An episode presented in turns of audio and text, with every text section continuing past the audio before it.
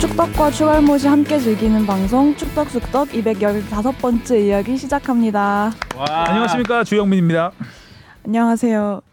오늘이 마지막인 인턴 PD 임수민입니다. 네. 안녕하세요 박진영입니다. 네 이정찬입니다.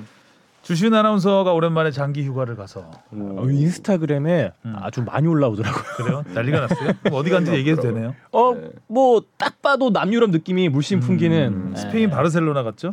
음, 그렇죠. 그래서 박승희 가우디 성당 완, 선수가- 완공되는 거 보고 오겠다고.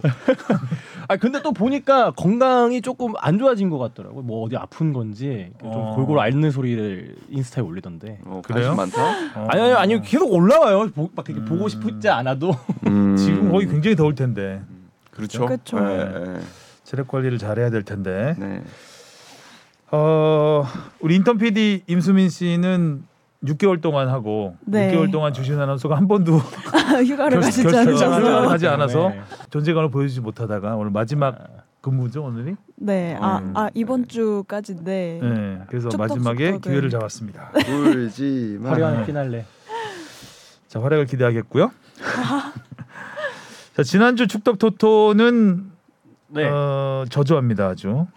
누가- 무승부가 무승부가 많으면 뭐. 어우, 마, 맞히기가 하성- 하성민 어려워요. 기자 많이 맞췄네요. 세 경기나 맞췄네. 음, 어려운 경기 속에서. 정말 그러니까요. 저조하네요. 근데 누구나 맞출 수 있을 것 같았던 울산 승리를 아무도 맞추지 못했고 오, 네. 아 근데 그- 왜 이렇게 다 수원 삼성에 거셨어요? 수원 삼성이 이제 약간 바람? 분위기 감독 예. 김병수 음. 감독 된 이후에 좀 달라진 모습을 보인다고 하성룡 기자가 굉장히 뻔뿌지를 많이 해서 아, 수원 삼성 팬 출신 또. 아, 도수, 아니 그리고 한 팀이 독주하면은 음. 맞고 싶어져요. 그러니까요. 약간 음. 수원 삼성의 동정 업셋을 동정교 바라잖아요. 어, 같은 것이 네명 다. 오, 그래도 보면서 이렇게 대동단결하긴 쉽지 않은. 저하고 팀인데. 주시은 네. 아나운서가 똑같이 찍어서 한 경기씩 음. 맞췄고요. 하성룡 기자 세 경기, 박진영 빵. 어. 올 킬이네요. 네, 다른 의미로 올 킬. 그나마 무승부 하나 찍었는데 그 세 경기 중에 다른 경기를 찍어서 아, 그거- 네. 아니 근데 솔직히 박진영 작가 뽕피디는 서울승 같은 건 이거는 뭐 물어볼 필요가 없는 거고. 음, 근데 또 고정이죠. 수원- 네. 음, 고정. 맞추, 네, 맞추기 어렵겠네요. 네.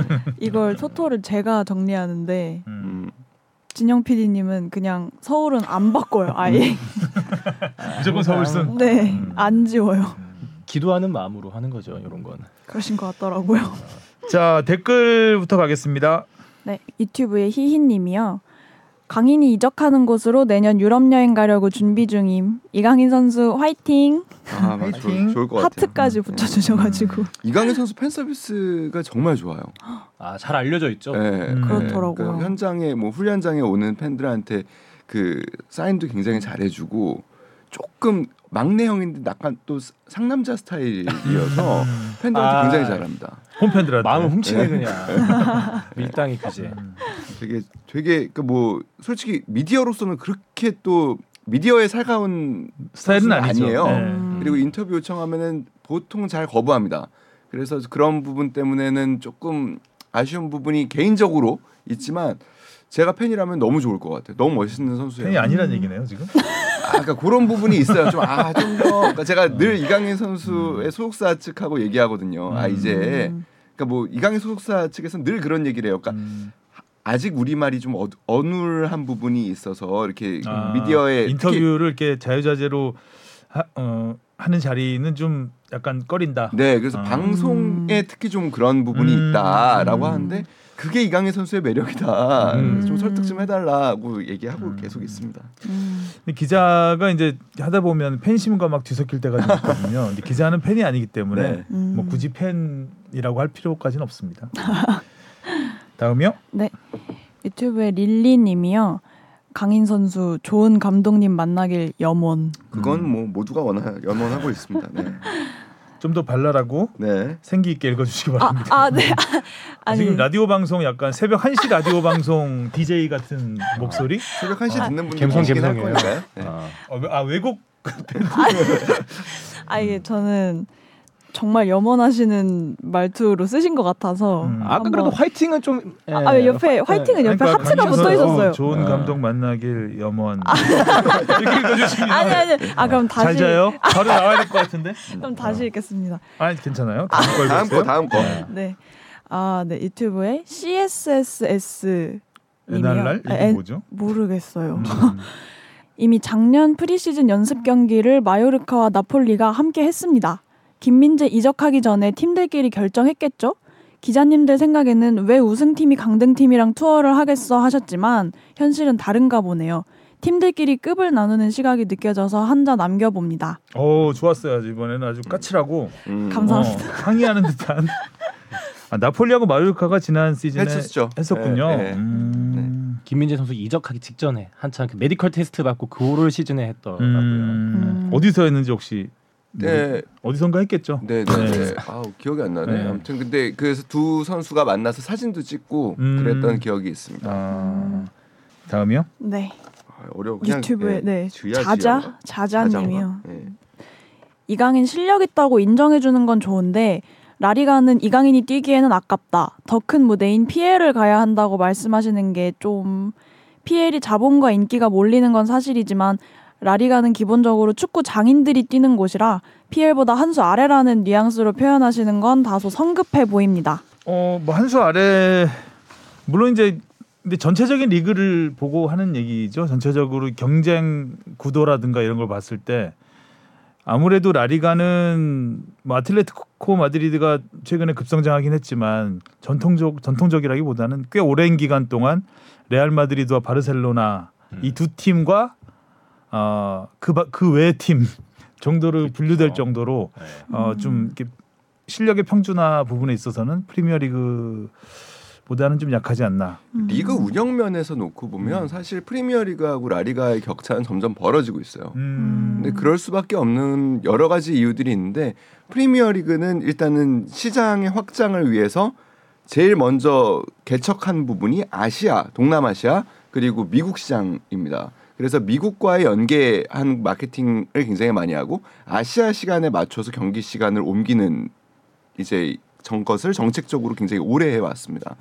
라리가가- 아기레 음. 감독은 못 가겠네요. 라리가가 그거를 따라하려고 하는 거예요. 음. 근데 따라하려고 하다 보니까 팀들의 너무 큰 반발에 부닥치는 거죠. 이게 기후적으로 음. 우리가 이제 런던 아, 하면은 그렇죠. 덥죠. 예, 낮에. 맞아요. 뭐 비슷하다고 생각하지만 런던의 그 이제 위치가요. 우리 북한보다도 훨씬 위에 있죠. 예, 예요. 그러니까 거기가 이제 지중 대양 기후죠. 그러니까 해양 기후기 때문에 그렇게 춥게 느껴지지 않는 것이지 사실 굉장히 위에 있거든요. 그래서 가능한 것이고 사실 스페인은 굉장히 덥습니다. 그래서 덥죠. 낮 경기를 사실 하기가 어렵습니다. 그 그렇죠. 음. 문제가 하나가 있고 두 번째는 세계의 언어가 사실은 영어가 공용어화된 지금 세상을 살고 있기 때문에 영어로 콘텐츠가 나오면 소비가 굉장히 잘 됩니다. 음. 그에 비해서 스페인어가 또 좀 한계를 갖고 있습니다.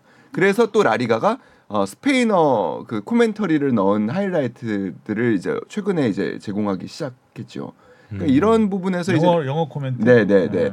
이제 아. 어. 이런 부분에서 좀 라리가가 많이 그 다시 격차를 좁혀보려고 하고 있지만 조금은 한계가 있어요. 그래서 음. 리그 전체적인 어, 경제 규모 그리고 또 선수들이 원하는 또 그런 이적의 또 호불호를 음. 따져 보면은 뭐 제가 보기에는 프리미어 리그가 지금은 몇 수 위라고 봐도 훨씬 큰 물이죠. 예. 라리가보다는 네. 이렇게 팀 경쟁 구도라든가 이런 그 경기의 레벨 측면에서 보면 음. 아무래도 그런 의미에서 한 말이고요. 네. 아, 물론 이제 챔피언스리그에 오면 라리가에서 우승도 많이 했고 그렇죠. 지금도 네. 인터밀란이 결승에 올라와 있고요. 인터밀란은 라리가가 아니죠. 아 라리가 아 맞다. 정신 차려요. 아 죄송합니다. 아, 순간 주준 아나운서 없다고 지금 아. 혼내셔도 돼요. 아, 제가요. 아, 마지막인데 못할 게 뭐가 있어. 아 어차피 이제 혼나는 거 좋아해요. 한심했죠 지금. 그런 거 좋아하신다고요? 혼날라고 맘, 맘 먹고 예. 있는 친구라. 어, 아. 떡밥을 좀 던지는 거잖아요. 그래서 왜안 아, 혼내냐고. 그래서 오타내시는 거였군요. 나. 네, 자 다음이요. 네. 팟빵의 최강수원님이 수원의 첫 승은 인천인데. 아 이건 유유. 제가 지난 주에 어 아, 수원의 첫 승제물이 강원이었군요라고 했는데 아, 네. 저, 제가 그 전에 휴가를 갔다 왔잖아요. 네. 아, 제가 휴가를 간 동안에 세 경기를 했더라고요 수원이. 아. 업데이트가 안 돼요. 예. 네, 이게. 세 경기를 했는데 2승을 했어요. 그래서 제가 두 번째 승리, 그러니까 첫 번째 승리는 제가 업데이 그때 음. 네. 그 비행기 안에 있느라고 못 봤고 네. 마지막 경기만 봐가지고 제가 첫 승이 강원인 줄 알았습니다. 네. 죄송합니다. 닉네임이 최강수원이셨습니다.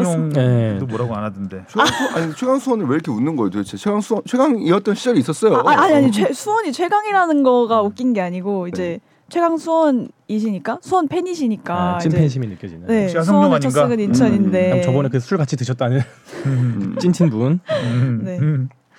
어, 팟빵의 혼자 직관러님이 네 똑같은 부분 네. 지적해 아, 주셨습니다. 입니다. 네, 네. 네, 그다음 네이버 오디오 클립의 해피 선플라워 님이 어, 오, 네. 음. 발음 좋은데요? 네. 감사합니다. 조현우 편해 주세요. 조현우 편이 아 조현우 편. 네, 네. 어, 아, 난 우편이라고 조현우 편 해가지고 조현. 조현우 근데 저는 편해 주세요. 해도 약간 곁거리게 하는. 음. 아, 저희가 뭐 찌리찌리 다루는 게 아니다 보니까. 그- 그러니까 그렇죠. 무슨 계속 아, 아. 그러니까 초대를 해, 해줬으면 좋겠다는 음. 말씀이겠죠. 아. 아, 그런가 봐요. 네. 지소연 전화 편 인터뷰라도. 이런 네, 뭐 것처럼 해볼게요. 뭐 오. 하면 되죠 뭐. 음. 네. 대박. 분위기 좋으니까 또 울산이. 그러니까요. 어, 저잘 먹긴 잘 막아요 정말. 음. 아 맞아요. 네. 와 진짜 저 고등학교 때 되게 음. 유명하셨었는데 아 러시아 러시아 월드컵 음. 월드컵. 네, 네, 네. 고등학교 몇 학년 2학년 2학년 때겠네요. 네, 네. 네. 음. 그때 좋은 난리가 시절이죠. 났었죠. 아, 네. 네. 자 질문 가겠습니다. 무엇이든 물어보세요. 앙. 음. 앙 앙. 제가 이걸 하는 날이 오다니. 음. 어, 네이버 오디오 클립의 루디 더 냥이님께서 선수 경기 수당과 이적료는 누구 거라는 음. 주제로 질문을 해주셨는데 오디오 클립 댓글도 봐주는지 테스트 겸 해서 질문 몇 네, 개 제가 해볼게요. 다 봅니다 진짜 일일이 사사치 다 찾아갖고 그렇죠, 다 보시죠. 우선 토트넘이 이번 시즌 죽 써서 유럽 대항전 하나도 못 나갈 수도 있다는데 선수들은 이렇게 주중에 한 경기 더 뛰면 별도로 수당이 지급되는지 궁금합니다. 받는 돈 똑같으면 나가는 게 더 안 좋을 수도 있지 않나요? 부상도 당할 수 있고 몸도 더 피곤하고 어린 학생 같은 느낌이 드는데. 어, 경기 나가는 걸 재택근무 하냐 안 하냐로 따지는 듯한 어, 근무를 덜하고 똑같은 돈을 받는데 도대체, 도대체 굳이 왜? 왜 나가느냐? 어, 그렇죠 아, 신선한 접근이에요 왜 큰 무대로 자꾸 나가? 음. 작은 무대에서 많이 벌 수 음. 있으면은 어, 꿀기업이 있는데 아 이게 약간 좀 직장에 다니는 거랑 이런 선수로서 뛰는 건 좀 다른 느낌인데 그죠 네. 음. 그리고 다른 것도 질문해 주셨는데 암튼 다른 한 가지는 선수 이적 시 천문학적인 돈이 오가는데 이 돈은 모두 구단이 받는 돈인가요? 홀란 선수는 맨시티 이적할 때 팀 동료들한테 수억대의 고가 명품 시계를 다 사줬다던데 그럼 이 시계는 자기 용돈으로 사준 건가? 궁금하네요. 음. 네, 궁금할 수 있죠. 일단은 네. 앞, 앞에서부터 설명을 하자면 돌직구네요. 지- 네. 지금. 그 수당은 당연히 지급이 됩니다. 그래서 음. 주중 경기를 뛰어도 지급이 되고 근데 보통 이제 손흥민 선수 에이전트한테 직접 물어봤거든요. 그래서 어떻게 계약했냐라고 했더니 근데 선수별로 대회별로 계약 조건이 다 다르기 때문에 그러니까 이게 일률적이지 않다. 그렇기 때문에 뭐 이렇게 아주 뭐 이렇게 다 오픈을 해줄 수는 없지만 음. 몇 시즌을 마, 그 마무리를 했을 때 이제 옵션 같은 것들이 있잖아요. 몇 경기를 출전했느냐에 따른 구간들이 있고요. 음. 그리고 뭐 선발 출전한 경기가 몇 경기가 되느냐에 대한 구간. 그리고 선발 출전했다면 30분 이상을 뛰었느냐, 45분 뛴 경기가 몇 경기냐, 60분 이상을 뛴 경기가 몇 경기냐에 따른 다른 디테일하네. 출전 수당들이 좀 그러겠죠. 다르죠. 아무래도 이제 옵션이라는 게 있으니까. 네. 어, 저는 한 승리 수당 개념까지만 있는 줄 알았거든요 음. 어, 근데 디- 경기까지 더 이렇게 있을 줄 디테일하게 몰랐어요. 할 계약을 수도 했는데 있어요. 만약에 부상당해서 못 뛰어 못 뛰었는데 그 금액을 그렇죠. 가져야 되는 구단 아. 입장에서는 돈 날리니 날리게 되니까 아, 그러니까 출전 경기 수는 어느 정도 옵션에 들어가 있지 않을까 웬만한 선수면 네, 음. 과거에 이제 수원 삼성 같은 경우에는 이제 차붐 차붐 시절에 이런 메리트를 굉장히 많이 비중을 줬죠. 그러니까 음. 기본급 그러니까 보장 금액을 좀 줄이고 대신에 많이 벌어서 많이 뛰어 아, 많이 뛰어서 많이 벌어가라. 역시 금융 치료가 짱이다 네, 어. 그런 또 아. 보통 이제 나이 든 선수들한테 그렇게 많이 하긴 하죠. 아, 음. 나이 든 선수들이 어 선수 생명을 좀 연장하고자 계속 뛰려고 하면 사실 연봉이 많이 들어가니까 음. 아. 그래서 야구 같은 경우는 보장 금액보다 옵션이 더 많은 경우도 있어요. 음. 아, 뭐 근데 게, 그러니까 정말로 케이스 바이 케이스라고 해요. 그리고 어 뭐 골 수당 그다음에 뭐 아까 얘기한 출전 수당과 이- 제외한 뭐 승리 수당 같은 것들을 다 이렇게 옵션으로 걸 수 있는데 근데 그렇게 되면 한 경기 한 경기가 다 너무 그러니까 즉각적인 돈과 연결되는 부분이 생기잖아요. 음. 그래서는 그렇게 아주 뭐 디테일하게는 가급적이면 안 하려는 또 추세도 있다고 합니다. 어. 음. 회계팀에서 엄청 싫어할 것 같은데 경기 보면서 이거 얼마 이거 얼마 네, 선수 아, 그러니까요. 입장에서는 보장 금액을 늘리려고 하고 음. 그럼요. 아. 구단 네. 입장에서는 웬만하면 옵션으로 아, 음. 어, 안전성을 좀 담보받고 싶어하는 그런 게 있겠죠. 음. 그러니까 결국에는 이 모든 것들이 사실은 유럽의 노동 시장의 성장하고 다 맞닿아 있는 것들이거든요. 그러니까 이게 음. 프로 스포츠가 어떻게 생겨나게 되냐면 그 넷플릭스의 잉글리시 게임인가 하는 그 여- 시리즈. 예, 예, 그 드라마가 있어요. 보시면은 조금 더 이해하시기가 쉬울 텐데 음.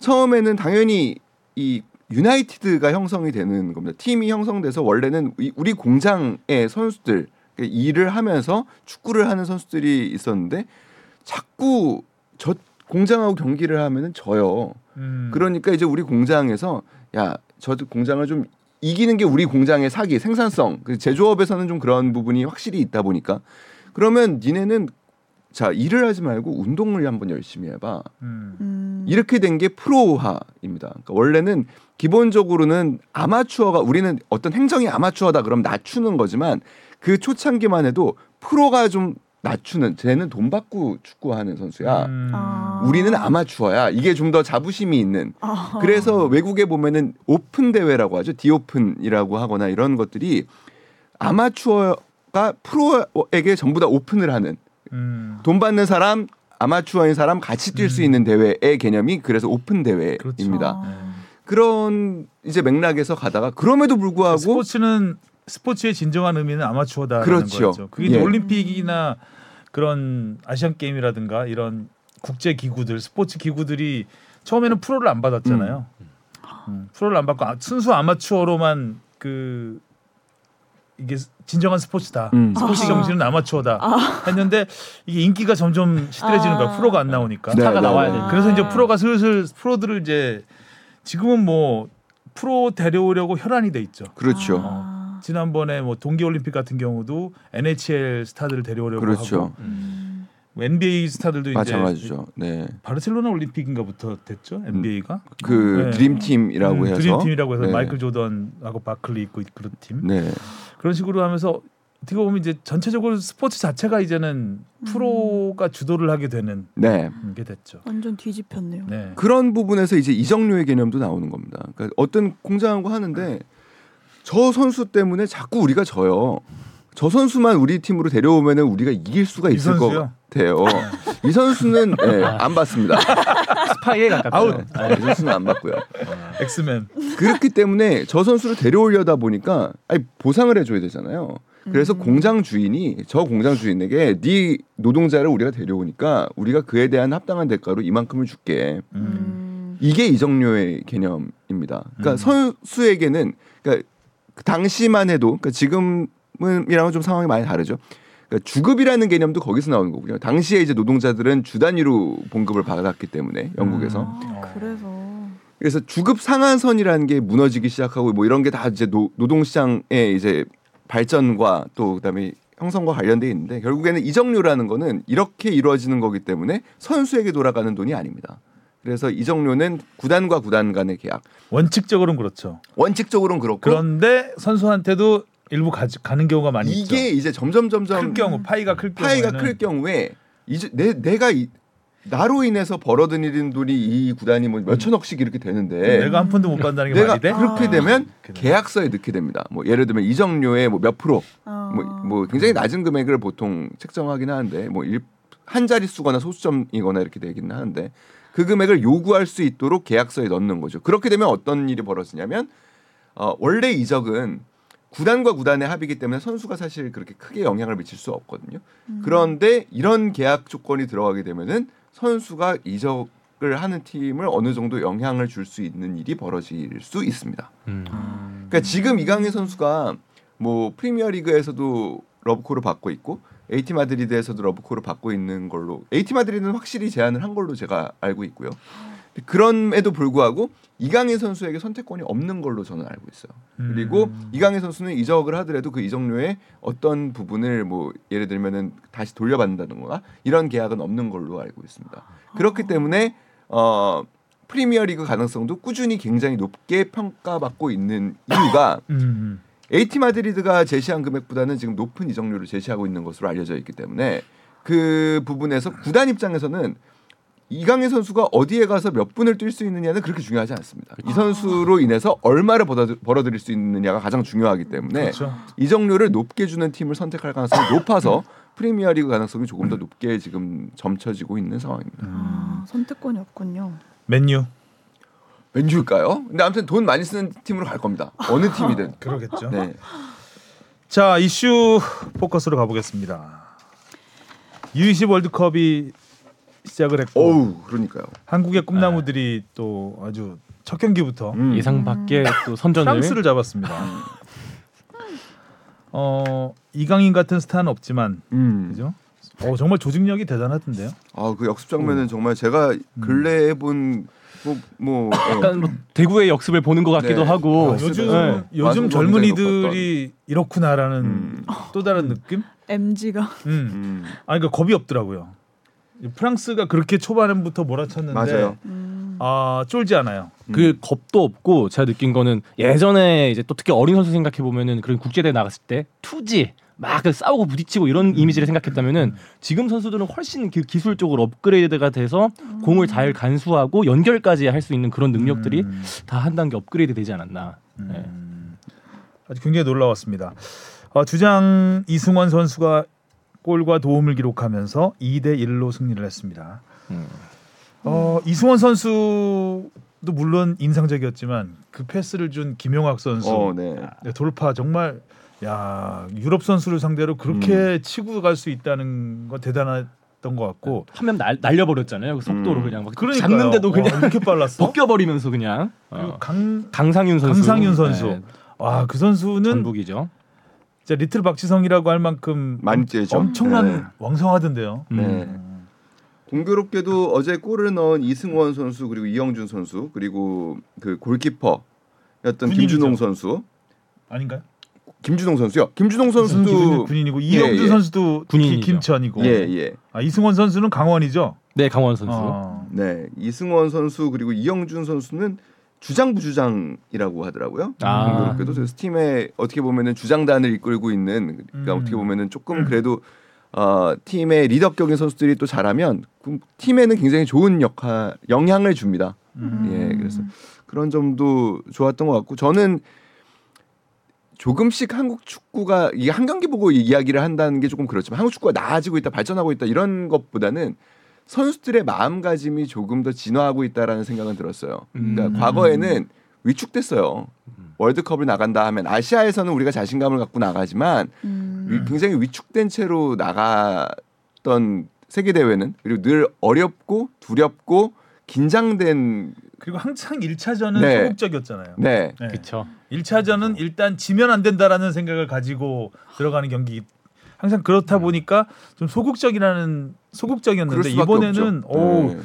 아, 처음에는 프랑스가 하도 몰아치길래 쉽지 않겠다 음. 생각했는데 야 그런 역습을 준비했을 줄이야. 천동석 비장의 무기 한 방에. 세트피스도 마찬가지고. 그렇죠. 그러니까 그런 부분에서 지난 대회 그 2019년 피파, 피파 이제 20세 이하 선수권, 그 20세 이하 월드컵 준우승의 그런 인상이 선수들한테 굉장히 좋은 영향을 준 것 같아요. 음. 그러니까 그 전부터 이제 2000, 그 얘기를 이번에도 되게 선수들이 많이 하더라고요. 당시 20세 선수들이 이번에 또 마침 24세로서 이제 황선홍호에 소집돼 있어서 그 당시 얘기를 했었는데 일부 선수들이 그런 얘기들을 참 많이 했어요. 그러니까 뭐 20세 지금 선- 후배들한테 해주고 싶은 얘기 없냐 했더니 우리도 그때 소집됐을 때 막내형이었던 강, 이강인 선수가 정말 진심으로 우리는 우승할 수 있다라는 거를 무슨 진짜 정말 가스라이팅 하듯이 음. 우승 라이팅. 네. 정말 그냥 정말 진심으로 형 우리 할 수 있어 우승할 수 형 있어라는 아, 따라해봐. 이야기를 우승할 수 있어. 아, 우리 목표 뭐야? 내가 뭐라 그랬지? 우승할 수 있어. 진짜 거의 형이 그 그러면 어. 무섭겠다. 거의 그 수준. 그러니까 그러다 보니까 아 우리가 할 수 있구나라는 거를 서- 형들도 느꼈다는 이야기들을 하더라고요. 그래서 그 똑같은 얘기를 해주고 싶다. 이제 우리가 이 무대에서 그렇게 악자도 아니고 어 당당하게 나가서 그리고 자신감 갖고 이- 나가서 했으면 좋겠다라는 얘기를 했는데 어느새 우리 선수들도 보면은 뭐 우승이라는 이야기를 당당하게 하더라고요. 음, 그래도 네. 목표는 우승이다. 이게 쉽지는 않습니다. 물론 네 현실적으로 지- 지난 대회에서 그런 좀 올드 세대와 지금 이 떠오르는 세대들의 그런 생각 차이가 보, 생각 차이가 느껴졌던 게그 종종용 감독님은 저번 대회에서 우리 목표는 그래도 어, 뭐 어게인 1983이죠. 아, 음. 4강 신화만 이뤄도 진짜 엄청난 선전을 이룬 거 아니냐라고 하는데 이 선수들이 오히려 막 다 같이 우승을 외치니까 아 그런 목표를 바라는 데 있어서도 이런 자신감이 다르구나를 좀 느꼈던 음. 또 인터뷰도 이승원 선수 인터뷰 보고 깜짝 놀랐는데 어, 이 기쁨은 오늘까지만 그렇죠. 지키다는 야. 말을 그 어린 선수가 음. 어, 마냥 좋을 텐데 음. 그죠? 그런 어른스러운 말을 한다는 거에 좀 굉장히 놀랐고 음. 어, 이번 대표팀이 좀 약하다는 평가를 많이 받았잖아요. 진짜 뭐 이런 네. 골짜기 세대 이런 얘기도 뭐 음. 그렇죠. 들을 수 있는 어, 딱히 스타 플레이어 내세울 만한 스타 플레이어도 별로 없고 게다가 지금 일단 뭐 K리그에 다뭐서 뛰고 있는 선수들이라고 하지만 사실 실제로 경기 시간을 확보해서 뛰는 선수가 아니죠. 거의 없어요. 음, 음. 음. 그렇기 때문에 이제 감독은 고민이 많았죠. 그러니까 이 선수들의 경기 체력을 어떻게 끌어올릴 것이냐. 그러니까 그냥 일상적인 생활을 하고 훈련을 하는데 필요한 체력은 어느 정도 훈련은 계속 해오던 선수들이니까 괜찮지만 경기 체력이 어느 정도 담보될 것인가라는 부분에서 좀 걱정을 갖고 있었는데 음. 마지막에 좀 힘들었죠. 예. 음. 이영준 선수는 다리 경련 와서 교체됐고 네. 어, 이번에 그 스탯을 보면 점유율은 거의 한 7대 3, 7대 3 정도 됐던 것 같아요. 네. 예. 음. 그런데 유효 슈팅이 6대 5 음. 비슷했고 슈팅 차이도 엄청 많이 났었는데 슈팅 그랬죠. 자체는 그랬는데 유효 슈팅이 그러니까 그만큼 우리가 기회가 수비- 기, 회가 왔을 때 예, 수비를 그리고 조직적으로 잘했고 네. 잘했죠. 예, 그리고 공격을 팀적으로 또 잘했고. 음. 음. 공격할 때 확실하게 하는 그런 연습을 많이 한 것 같아요.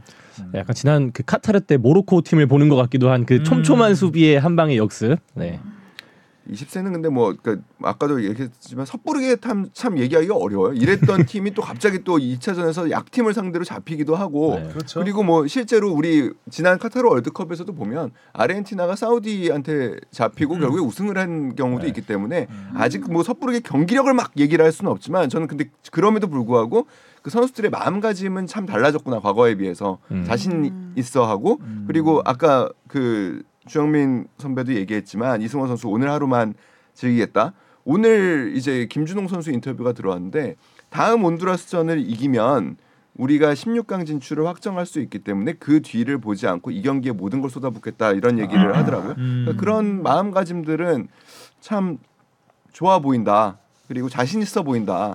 자신 있게 붙었으면 좋겠어요. 그- 음. 유럽 팀을 상대로 일단 첫 승을 했다는 거에 대한 또 의미도 있고 네. 음. 처음인가요 이게? 20년 만에 이긴 거죠. 20년 아, 만에 2003년 아랍에미리트 경기에서 독일을 이긴 다음에 음, 지난 대회 이제 뭐 준우승 신화까지 이뤘지만 그때도 뭐 우크라이나한테 포르투- 포르투갈한테 지고, 졌죠. 네, 포르투갈한테 조별리그에서 지고. 포르투갈을 지고 결승에서는 우크라이나한테 졌었고 지금까지 이렇게 한국 축구의 새 역사를 썼던 그 팀들을 보면 항상 훌륭한 골키퍼들이 있었어요. 어, 그렇죠. 아, 음. 그쵸. 그러니까 1983년 세계 청소년 선수권 때 이민영 골키퍼 음. 그리고 2002년 월드컵 때 이훈재 이훈재. 선수 어, 있었고 그렇죠. 그다음에 지난 대회에서는 이광현 선수가 있었고 음. 이 골키퍼가 진짜 한두골한두 골 막아주지 않으면 쉽지 힘들죠. 않거든요. 네. 특히 이 연령대별 대회에서는 더더욱 그렇습니다. 음. 그러니까 연령대별 대회에서 공격수들은 좋은 선수들, 세계적인 선수들이 나오기도 하거든요. 음. 근데 사실 수비수, 중앙 수비수와 공- 그 골키퍼는 경험이 중요한 자리여서 음. 사실 쉽지 않은데 뭐 오늘 인터뷰 들어보니까 그런 얘기를 했더라고요. 김준홍 선수가 네, 그 수비수들이 각을 좁혀주면 그 각은 내가 책임지 나머지 거기서 음. 날라오는 각에서 나오는 것들은 내가 책임지고 막는 훈련을 음. 많이 했대요. 음. 그래서 다 뭐 그렇게 하잖아요. 그 네, 하기는. 네. 근데 그걸 잘하기가 어려운 거지. 네. 이론은 다 알아요. 저는 깜짝 놀랐던 게 그 박현빈 선수의 그, 그 아, 자책골이 네, 될 뻔한. 자책골 될 뻔했던 그 상황은 예측이 불가능했거든요. 그거는. 네네네. 아 그게 공, 그 프랑스 공격수였으면 의식을 했겠지만 전혀 의식할 수 없는 상황인데 그거를 막아낸 거는 막은 거죠. 뭐. 조스카스 와. 압수. 네. 예. 그리고 마지막에 손 쭉 뻗어서 막아낸 거. 골문 아, 구석으로 들어가는 거. 그게 그 그- 정면 본 앵글이 진짜 미쳤었죠. 아, 진짜 완전 구석으로 빨려 들어가는 네. 거였는데. 그 두 개는 또 앞에 수비수가 수비수가 가리는 상황이었어요. 이것도. 네. 그러니까 그 두 장면을 보면서 야 이 팀 잘하면 되겠다라는 생각이 진짜 좀 강하게 들었습니다. 그러니까 항상 그 좀 연령대 대표팀의 골키퍼들은 그래도 뭔가 흠이 하나씩 있었던 것 같아요. 뭐 이광현 선수 자리 작았지. 예, 좀 키가 키가, 작았죠. 작았던 그런 단점이 있었다면은 이 김준영 선수는 아, 이미 성인 무대에서 좀 많이 뛰어본 듯한 그런 약간 연륜이 느껴진다고 해야 될까요? 그러니까 그래서 뭐 그러니까요. 몇 경기 잔심- 뛰긴 뛰었죠. 그래서 네. FA컵에서도 뛰고 뭐 이렇게 좋은 그 데뷔를 해가지고 어 그래도 전북현대라는 또 큰 팀에서 지금 뛴 경험이 있고 음. 어 뭐 그렇습니다. 그리고 일단은 뭐 독특한 이력을 보자면은 아버지가 김미섭 선수 그 지금 현재 인천. 음. 인천. 의 골키퍼 코치 그러니까 대를 이어서 골키퍼를 하는 경우인데 어, 그렇다고 해서 뭐 어렸을 때부터 아주 엘리트 코스를 밟은 것도 또 아니에요. 음.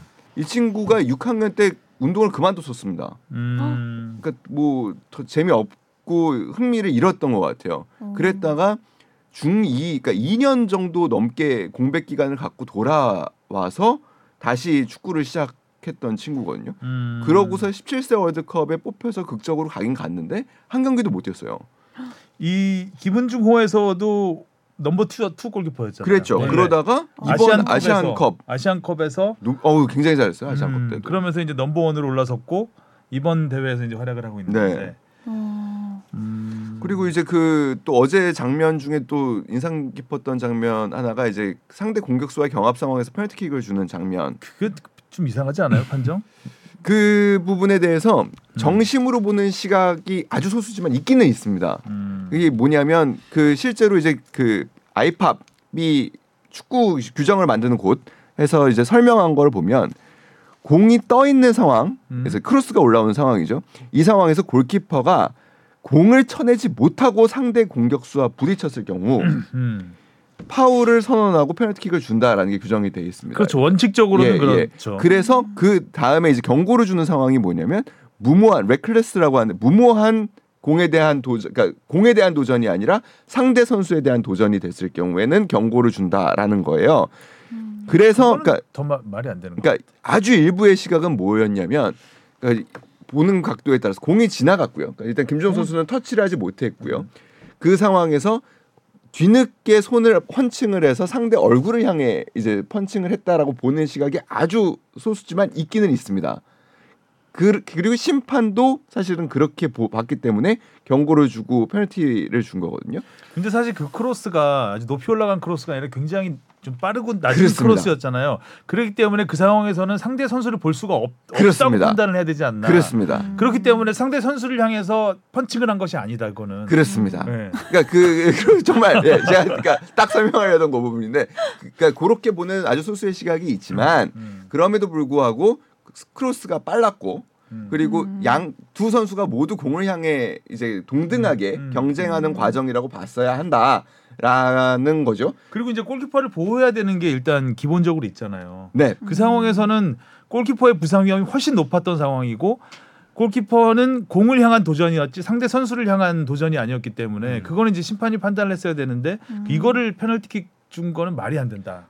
저는 제일 아쉬운 점은 뭐냐면 그러니까 아주 소수지만 아까 말씀드린 대로 그렇게 보는 규정과 아무튼 그 시각이 있기 때문에 거기까지는 양보할 수 있다고 음. 그건 이제 치더라도 책으로만 공부한 사람들이 그렇죠. 이제 어?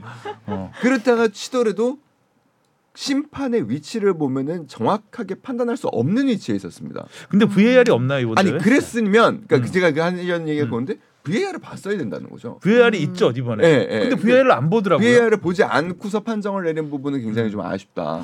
그리고 그, 있는데 그 왜. 이후부터 이 심판이 약간 판정이 애매한 게 몇 개 있었어요. 네. 사실 전에도 저는 뭐 전반에도 그 잡아끈 저- 거. 경험- 경합 어 맞아요. 네. 그것도 있고 경합 상황에서 비슷한 상황인데 우리한테 음. 반칙을 주고 안 주고 이런 음, 이런 어, 이런 제가 그래서 알기로는 좀 더 취재를 해봐야 되는데 이 부분에 대해서 이제 피파가 이제 다 디브리핑을 하거든요. 그이 판정이 어땠는지 제가 알기로는 오심이었던 것으로 판단을 한 것으로 알고 있습니다. 아 그걸 공개하진 않고 네네네네. 아, 그거는 진짜 마, 맞아요. 근데 진짜 위험했죠. 그런 심판은 이거 월드컵을 못 가요. 누가 한 말이죠, 그게? 네. 최영수가 그 아시안 게임 때 그 자카르타 아시안 게임 때 아 우리 이승원 선수 골 넣은 거에 대한 소감 한번 듣고 싶은데 오늘 한동현 기자가 안 나왔어. 자 김준홍 TMI라고 우리 뽕 PD가 정리했는데 롤 모델은 송범근.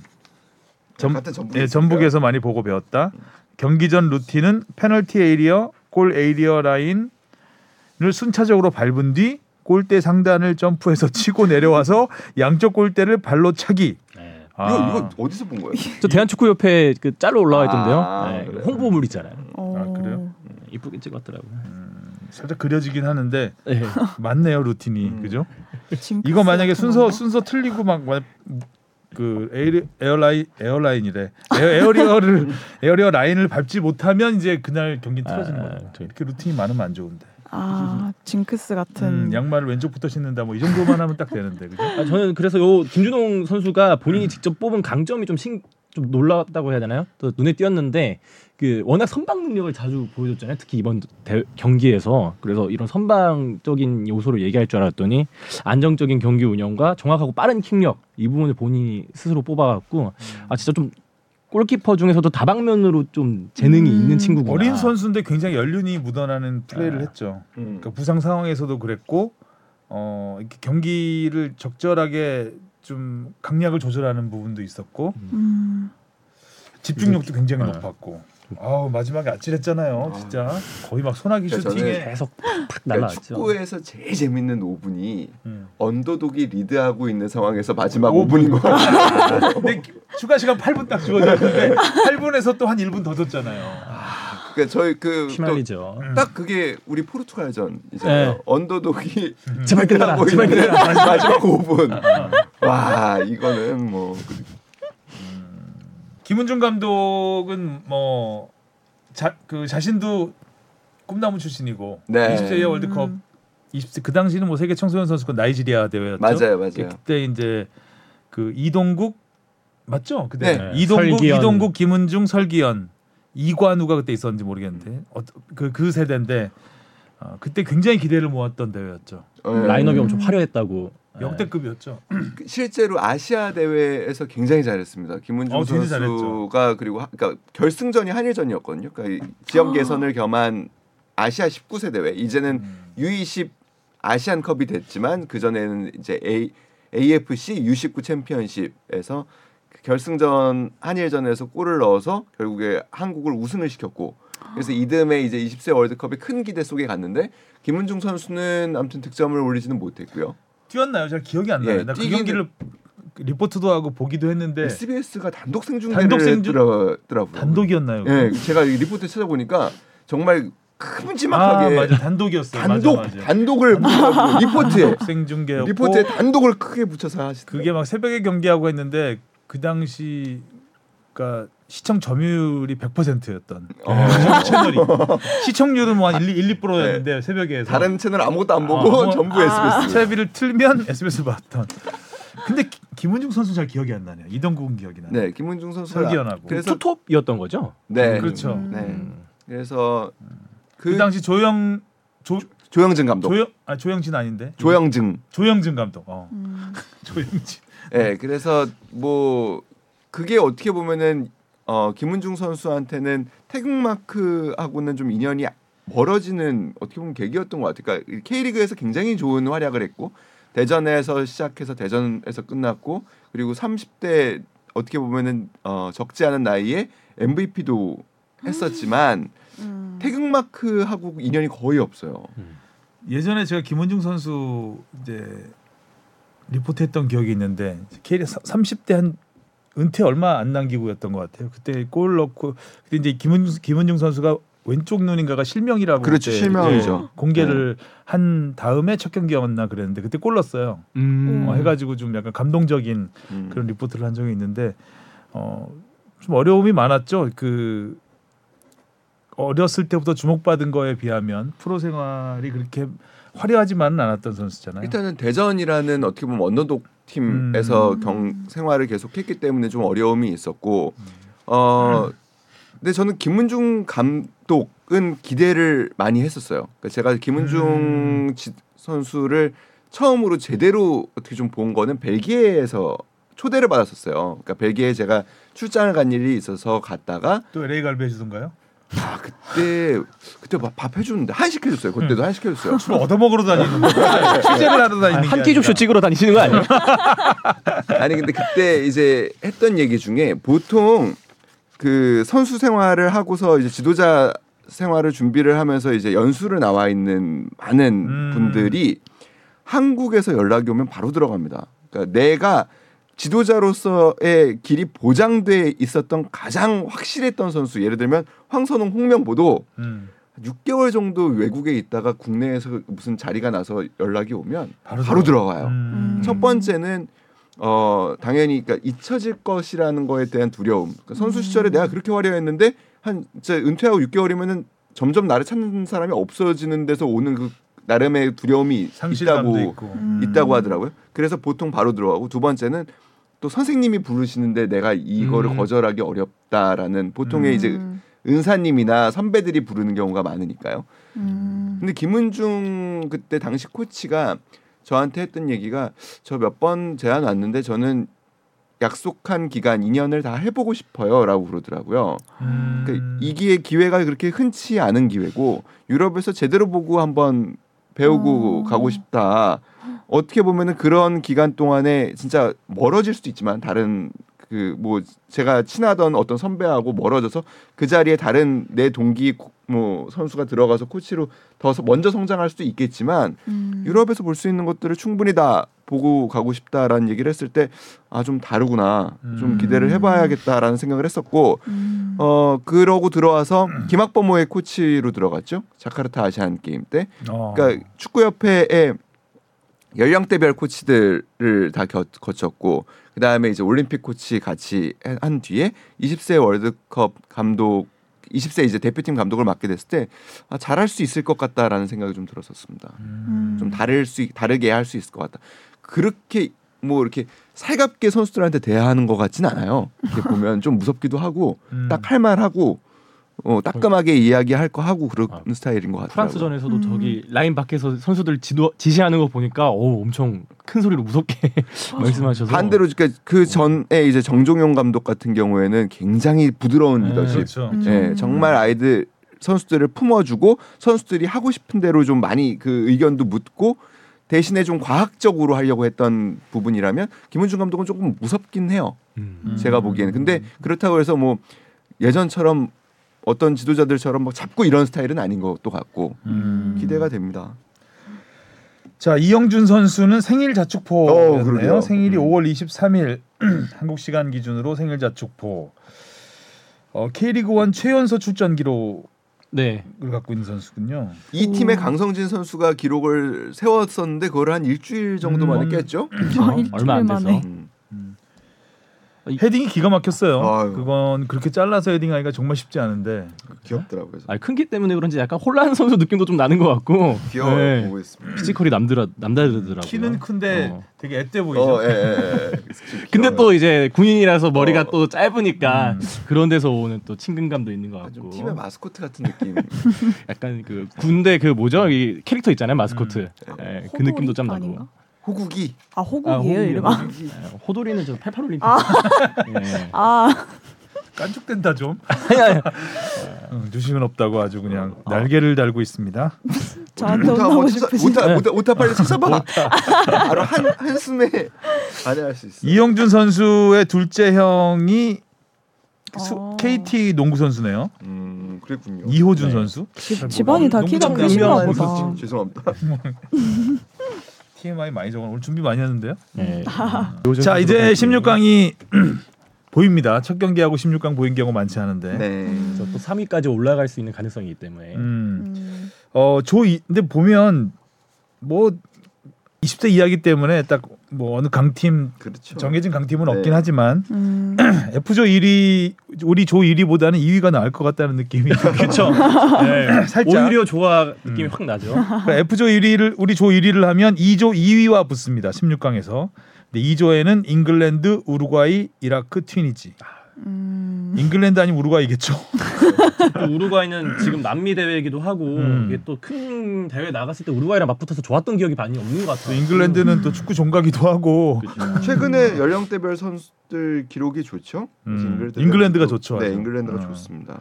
그래서 만만치 않고 우리 조 2위가 되면 B조 2위와 맞붙게 되는데 B조는 슬로바키아, 미국, 에콰도르, 피지. 음. 아, 하나다 갑자기. 누굴 만나도 될 것 같은 네. 느낌 약간. 피지는 약간 휴양지 느낌도 확 나면서. 음. 이지. 아, 피지는 이미 네. 끝났지. 음. 아 일을 그렇죠. 정말 그렇긴 잘하죠. 하죠. 어. 음. 들고 뛰어야죠. 네, 정말 잘합니다.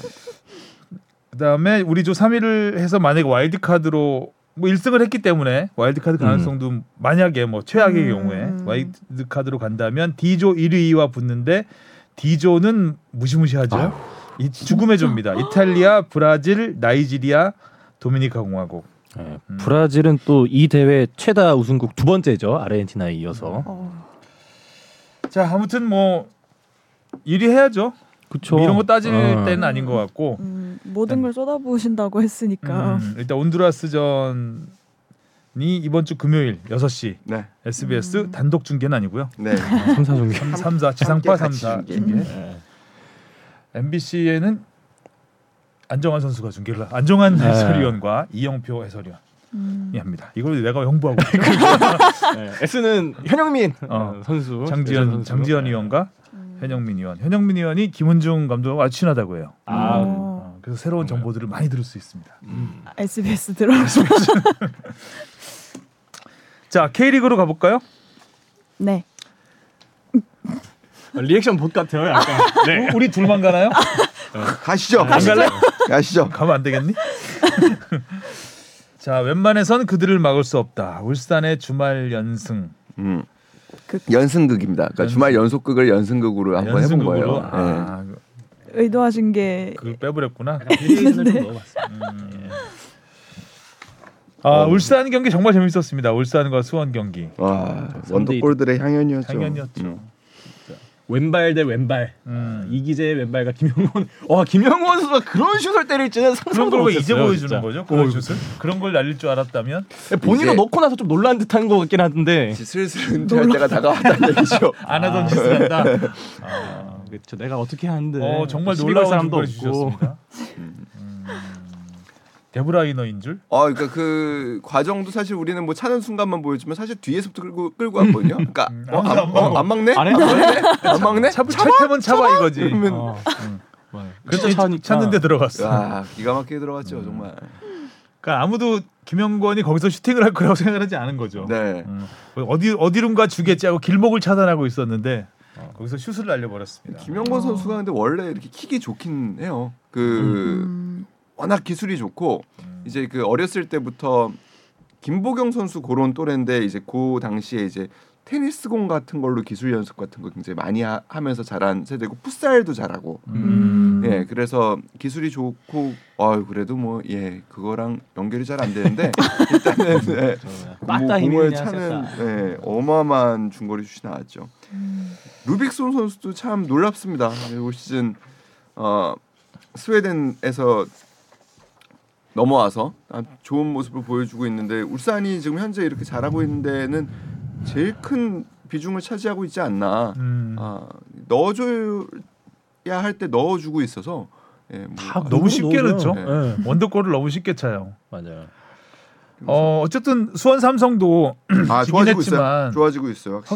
확실히 배팅할 만했던 팀이에요. 예. 음. 경기 내용으로 봐도 그렇고 절대 밀리지 않았고 이기재 선수 와, 프리킥이 기가 막히는데 네, 아. 조현우 아. 선수를 아. 뚫어버리는. 어. 하, 이기재가 넣었는데 못 이겼어요. 울산 다, 다음엔 이기재 네. 울산이 이렇게 되면 사실 좀 음. 2위 그룹하고 격차가 좀 많이 벌어졌죠 이제. 아, 그렇죠. 13점. 음. 2위하고 13점.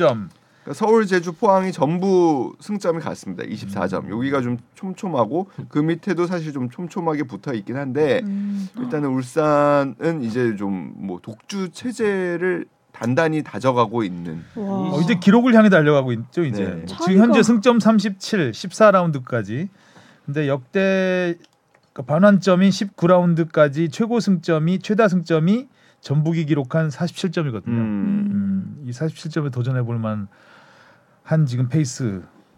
그러니까 이 지금 2위와 13점 차가 얼마나 말이 안 되냐면은 지금 2위가 24점이잖아요. 이 뭐 서울, 제주, 포항이 있는데 강원 11위 강원과 승점 차가 또 13점이에요.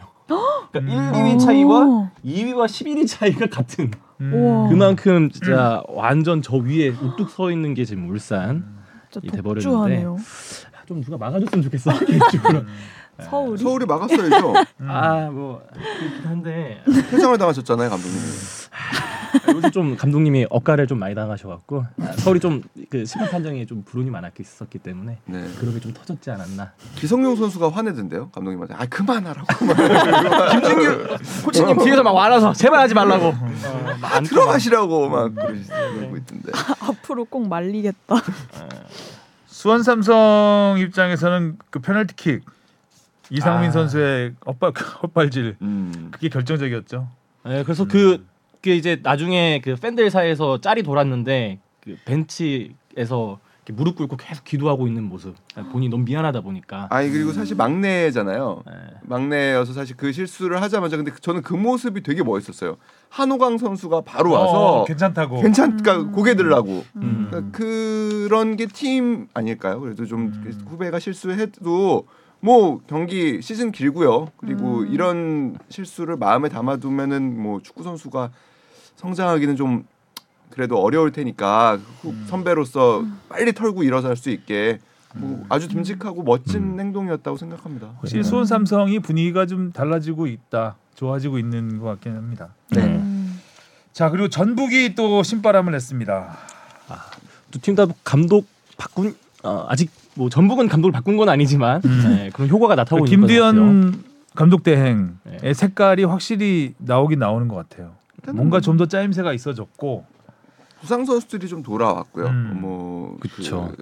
우리가 알고 있던 그 라인업이 돌아왔죠. 네, 그러니까 뭐 조금 전이었지만 아무튼 이동준 선수가 먼저 복귀를 했고 그다음에 이제 이번에는 조규성 선수가 또 복귀를 했고 이러면서 이제 공격 라인이 조금 살았고 그다음에 이제 송민규 선수도 조금 뭐 어려움을 겪고 있었었는데 그래도 다시 좀 다시 이제 제 궤도를 찾아가고 있는 것 같고 음. 어 그러니까 또 백승호 선수가 좀 다친 게 걱정이 되긴 하는데 아, 다쳤나요 이번에? 백승호 네. 선수가 이번 경기에서 조금 뭐 아, 음. 교체돼 나갔죠. 예, 교체돼 나갔죠. 음. 근데 아무튼 김두현 감독 대행이 백승호의 역할을 굉장히 크게 예, 만들어주고 있다고 하던데 음, 네. 어, 그러면 조금 그러네요. 그래도 일단은 전북은 부상 선수들이 돌아오고 있는 있, 는게 조금 긍정적입니다. 일단 음. 어, 팀 스쿼드가 나쁜 팀은 아니 절대 아, 아, 니기 그럼요. 때문에 우승 네. 스쿼드로 충분한 팀이죠. 네. 확실히 뭐 분위기는 탔다고 느껴지는 게 그 전주성 분위기부터가 확실히 달라졌다. 그 달라졌죠. 팬들의 오렐레 소리가 진짜 이- 오랜만에 이렇게 크게 들렸던 것 같아요. 일단 음. 응원을 아, 시작을 했다. 아 그렇네요. 맞아 안 하고 있었으니까 안 네, 들렸어요. 응원을 뭐 네, 감독 바뀌고 하고 있고요. 그리고 단순할까? 그래요. 이승우 선수가 또 시- 네. 골을 넣었죠. 예, 드- 아. 그러니까 사실 어. 올해 올 시즌 경기력은 나쁘지 않아요. 굉장히 좋은 장면들을 많이 만들어내고 있고 팀 공격하는 데 있어서 이것저것 많이 하고 있는데 지독하게도 골 운이 없었는데 음. 이번에도 사실 골 운이 없나 했거든요. 한번 찬다 막혔죠. 또 시- 통통 예, 됐죠. 근데 다시 오른발로 차고 왼발로 다시 마무리했나 음. 그렇게 마무리하면서 뭐 세레모니 얼마나 하고 싶었겠어요. 춤은 안 추던데요 그래도. 아 근데 그 하고 싶었던 거 세 개를 다 한꺼번에 하더라고요. 또 슬라이딩 하고 종합 선물 세트. 일어나면서. 끝나자마자 앞구르고 앞구르고 끼게 하고 일어나면서 어퍼컷하고 이렇게 그 춤을 출려는 네. 찰나 동료들이 와서 안아버리고 골 넣고 싶, 아 세레머니 하고 싶어서 골 넣는 선수. 음. 수원 FC는 좀 안 좋죠 최근에 아, 안 좋아요. 네, 안 좋. 음. 지금 삼연패. 수비가 워낙 안 좋습니다 지금. 최근 3연패 기간 동안 10실점입니다. 10골을 먹혔어요. 음. 아 이미 이 경기에서도 세 골. 네, 음. 수비가 워낙 안 좋습니다. 정비를 좀 해야죠. 서울은 제주. 제주랑 했습니다. 서울 제주 예. 제주가 원정 깡패라 그랬나요? 그렇죠. 원정 깡패였죠. 원정 깡패라고 네. 했죠. 음. 아 이번 뭐 안현범 선수의 그 질주는. 와 아, 그렇게 네. 빨랐나요 네. 안현범 선수가? 그리고 특히 또 기성용 선수랑 맞붙는데 음. 아, 못 따라서 약간 좀 짠하기도 하면서 아, 한편으로는 저 그냥 잡아채지 음. 카드랑 바꾸지 와 스피드 진짜 뭐. 차이가 많이 나더라고요. 네. 거의 그, 뭐 그 생각을 할 수 없을 정도로 치고 나갔어요. 어, 이미 이미 가 있었어요. 어. 그러니까 어, 맞아 맞아. 이거. 야 하는데 저기 가 있어. 잡으려고 하는데 가 있어 이미. 야 하는데 저기 가 있으니까 그리고 또 패스도 기가 막히게 찔러주고 욕심 안 부리고 이것도 컨셉이 명확했죠. 이제 서울이 전반적으로 경기를 이제 주도해 갔는데 제주가 역습 한 방 딱 노리다 그게 정확하게 의미 부여한다, 먹혀버린. 또. 역시 한 방이야. 어, 축구가 스코어지. 아, 그럼 아, 자 빨리 다른 많이 아, 곳으로 넘어가야 혼나시네요. 될것 같습니다. 아나운서님 네. 안 계셔도. 자 강원 포항이 지진 않았는데 일단 포항 입장에서는 좀 짜증나는 무승부였던 것 같아요. 근데 이 경기는 저는 아, 그참 어려워요. 한국에서 우리 잔디 전문가 모셔야 되긴 하는데 네, 잔문가. 예. 아니 전문가. 뭐 결국에 좋은 연극이라고 생각한다면 무대가 굉장히 중요하거든요. 그 음. 연극의 사 4대 요소잖아요. 그러니까 무대가 이렇게 엉망이면 그 위에 서는 배우들이 아무리 1급 배우고 초, 좋은 배우라고 해도 그래도 대본이 아무리 좋아도 좋은 무대를 마, 이제 마무리를 할 수가 없습니다. 멋이 안 나더라고요 너무 네. 그냥.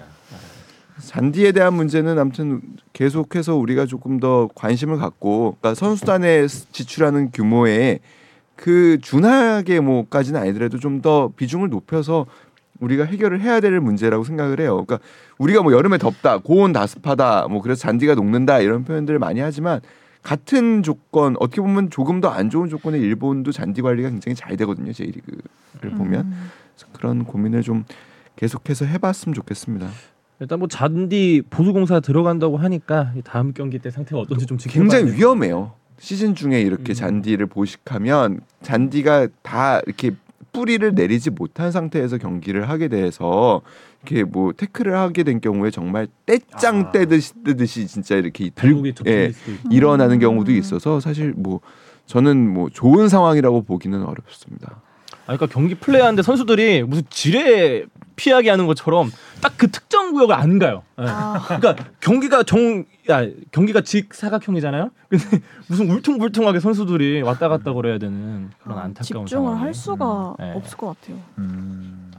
아무튼 포항 입장에서는 일단 일방적으로 몰아붙였는데 네. 음, 잔디까지 안 도와주는 상황. 아무도 잔디를 잘 아는 강원이 유리하겠죠. 강원 피해야 될 강원은 곳이 어딘지 알아서. 어딘지 아는 거죠. 가지 말아야 될 곳, 그 상대를 보내야 될 곳, 네, 아는 거죠. 그쪽으로 몰아가는 거지. 이정협 선수가 돌아오긴 했는데 예, 지금 네 경기 연속 무득점. 음, 포항전에서. 음, 강원이 당분간 강원 홈 경기에선 잘 지지 않을 것 같은데. 네. 예. 이기긴 힘들다. 지지도 않는. 어. 아, 그럼 승점 1점씩 네. 차곡차곡 홈에서 쌓아서 홈 무패 신기록이나 세워라. 아, 아 또 있구나. 어유 뽕푸디 준비 많이 했네요. 아, 황희찬 선수가 오랜만에 시즌 4호 골을 터뜨렸습니다. 음. 트라우레의 질주. 두 황소가 어, 양옆에서 두 황소가 양옆으로 가니까 라라라라라라. 어떻게든 기회가 생기더라고요. 그러니까요. 음.